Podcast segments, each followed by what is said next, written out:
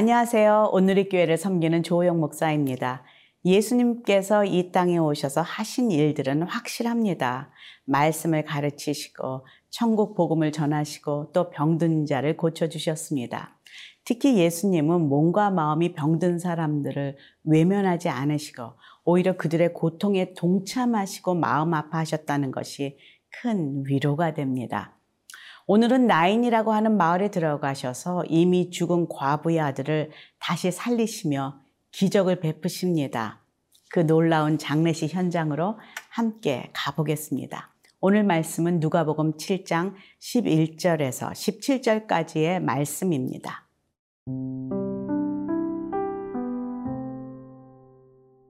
누가복음 7장 11절에서 17절 말씀입니다. 그 후에 예수께서 나인이란 성으로 가실새 제자와 많은 무리가 동행하더니 성문에 가까이 이르실 때에 사람들이 한 죽은 자를 메고 나오니 이는 한 어머니의 독자요 그의 어머니는 과부라. 그 성에 많은 사람도 그와 함께 나오거늘 주께서 과부를 보시고 불쌍히 여기사 울지 말라 하시고 가까이 가서 그 관에 손을 대시니 맨 자들이 서는지라. 예수께서 이르시되 청년아 내가 네게 말하노니 일어나라 하심에. 죽었던 자가 일어나 앉고 말도 하거늘 예수께서 그를 어머니에게 주시니. 모든 사람이 두려워하며 하나님께 영광을 돌려 이르되 큰 선지자가 우리 가운데 일어나셨다 하고 또 하나님께서 자기 백성을 돌보셨다 하더라. 예수께 대한 이 소문이 온 유대와 사방에 두루 퍼지니라. 성경에는 고아와 과부 그리고 나그네를 극률히 여기시고 그들에게 은혜를 베푸시는 하나님의 손길을 성경 곳곳에서 찾아볼 수가 있습니다. 오늘도 나인이란 그 마을을 들어가실 때 자신의 하나밖에 없는 아들의 죽음 앞에서 슬퍼하며 울고 있는 한 과부와 죽은 자를 메고 나오는 그 장례 행렬을 만나게 됩니다. 11절에서 12절 보겠습니다. 그 후에 예수께서 나인이란 성으로 가실새 제자와 많은 무리가 동행하더니 성문에 가까이 이르실 때에 사람들이 한 죽은 자를 메고 나오니 이는 한 어머니의 독자요 그의 어머니는 과부라 그 성에 많은 사람도 그와 함께 나오거늘 오늘 나인성 과부의 아들을 살리시는 이 말씀은 누가복음에만 기록된 말씀입니다. 성의 많은 사람들도 함께 이 장례에 참여한 것을 보면 이 과부의 외아들의 죽음은 온 마을 사람들에게 큰 슬픔이라는 것을 느낄 수 있습니다. 이제 저 과부는 어떻게 살아갈 것인가? 남편도 없이 혼자서 외아들을 키웠는데 그 아들마저 죽었으니 어떡하나. 정말 처량한 여인의 모습을 슬프게 바라볼 수밖에 없는 마을 사람들입니다. 저는 어떨 때 이런 장례식에 갈 때가 있습니다. 자신의 사랑하는 자녀를 갑자기 먼저 떠나보낸 그런 부모들을 조문할 때가 있고, 갑작스러운 사고로 사랑하는 가족을 떠나보내는 그런 가족들을 조문할 때, 정말 뭐라고 위로할 말이 없어서 그냥 말도 못하고 함께 안고 슬퍼하고 울고 돌아와야 했던 장례식들도 있습니다. 예수님도 사랑하는 아들의 죽음 앞에서 어쩔 줄 모르고 슬퍼하는 여인을 향한 애달픈 마음이 있으셨습니다. 그리고 여인을 향하여 말씀하십니다. 13절에 주께서 과부를 보시고 불쌍히 여기사 울지 말라 하시고 불쌍히 여기시며 울지 말라 위로하십니다.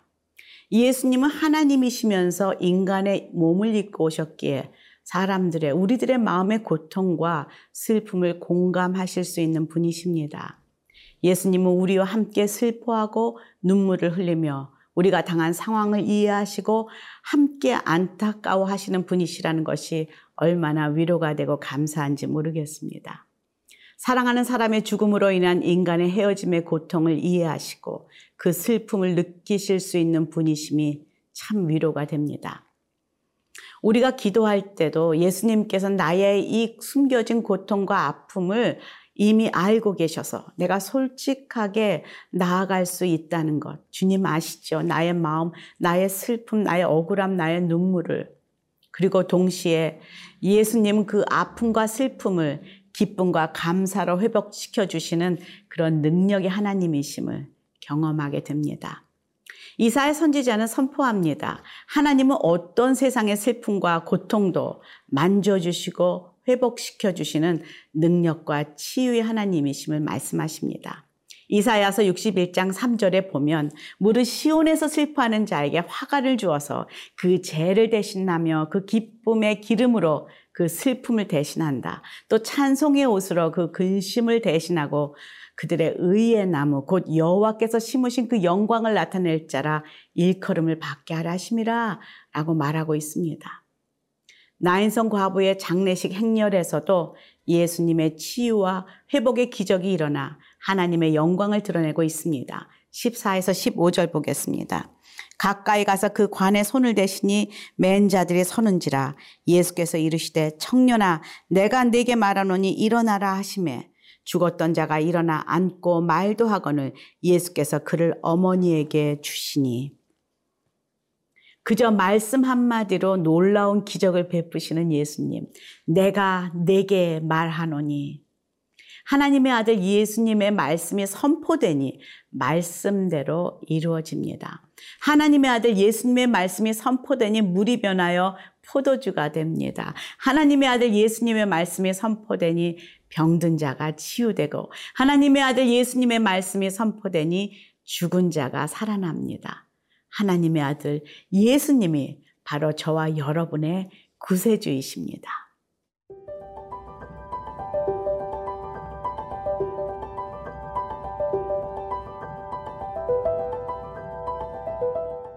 내일 큐티를 보면 세례 요한이 감옥에서 제자들을 예수님께 보내서 질문을 합니다. 다시 오실 메시아가 당신입니까?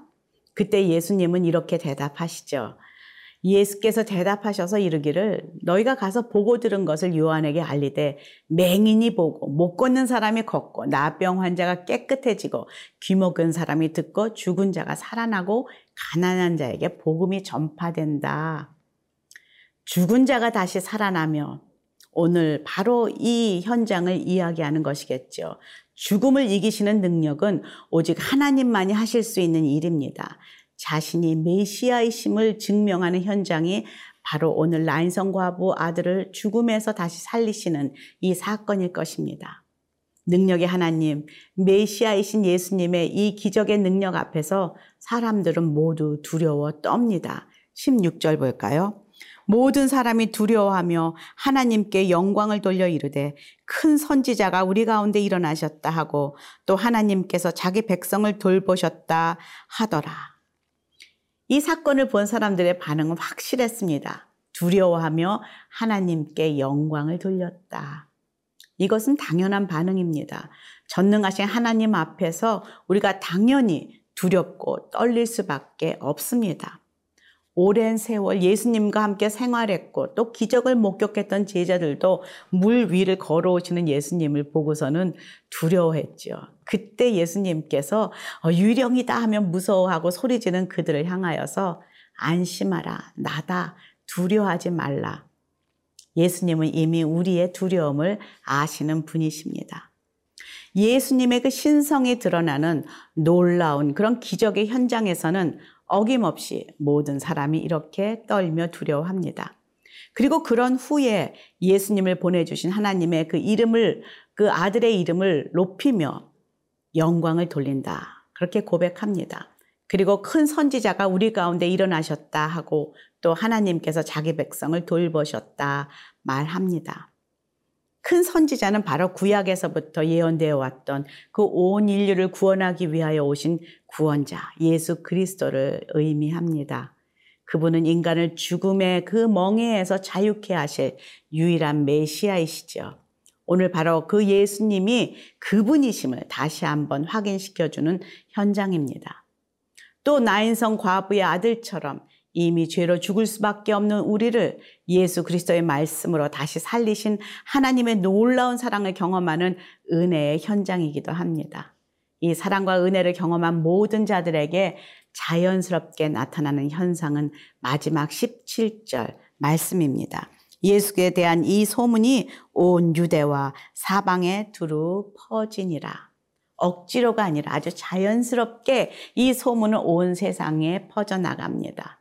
아무도 막을 수가 없습니다. 저와 여러분 모두 다 이 소문을 전할 예수의 증인들임을 절대로 잊지 말아야 합니다. 예루살렘과 온 유대와 사마리아 땅 끝까지 이르러 십자가 부활의 증인으로 살아야 합니다. 그 어떤 것도 이 기쁜 소식을 막거나 멈출 수 없습니다. 왜냐하면 이 소문이 온 열방에 퍼져서 세상 모든 민족이 구원을 얻는 것이 바로 하나님의 뜻이요 계획이기 때문입니다. 오늘 저와 여러분도 이 하나님의 그 기쁜 소식을 전하는 귀한 성도들 되기를 주님의 이름으로 축원합니다.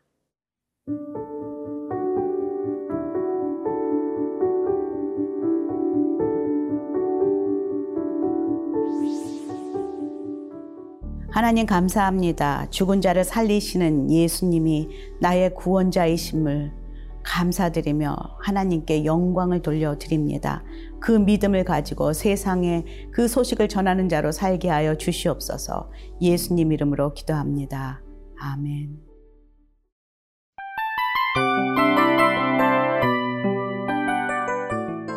이 프로그램은 청취자 여러분의 소중한 후원으로 제작됩니다.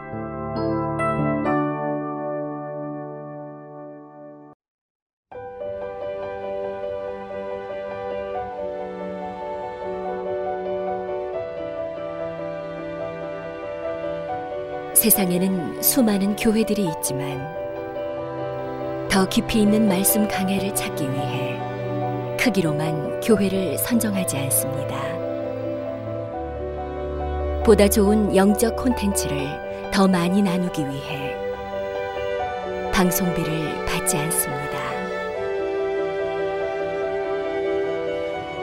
1년 365일 복음만 전하고 싶어서 우리는 광고를 하지 않습니다. 온누리의 복음을 땅끝까지 CGN TV와 함께 땅끝 성교사가 되주세요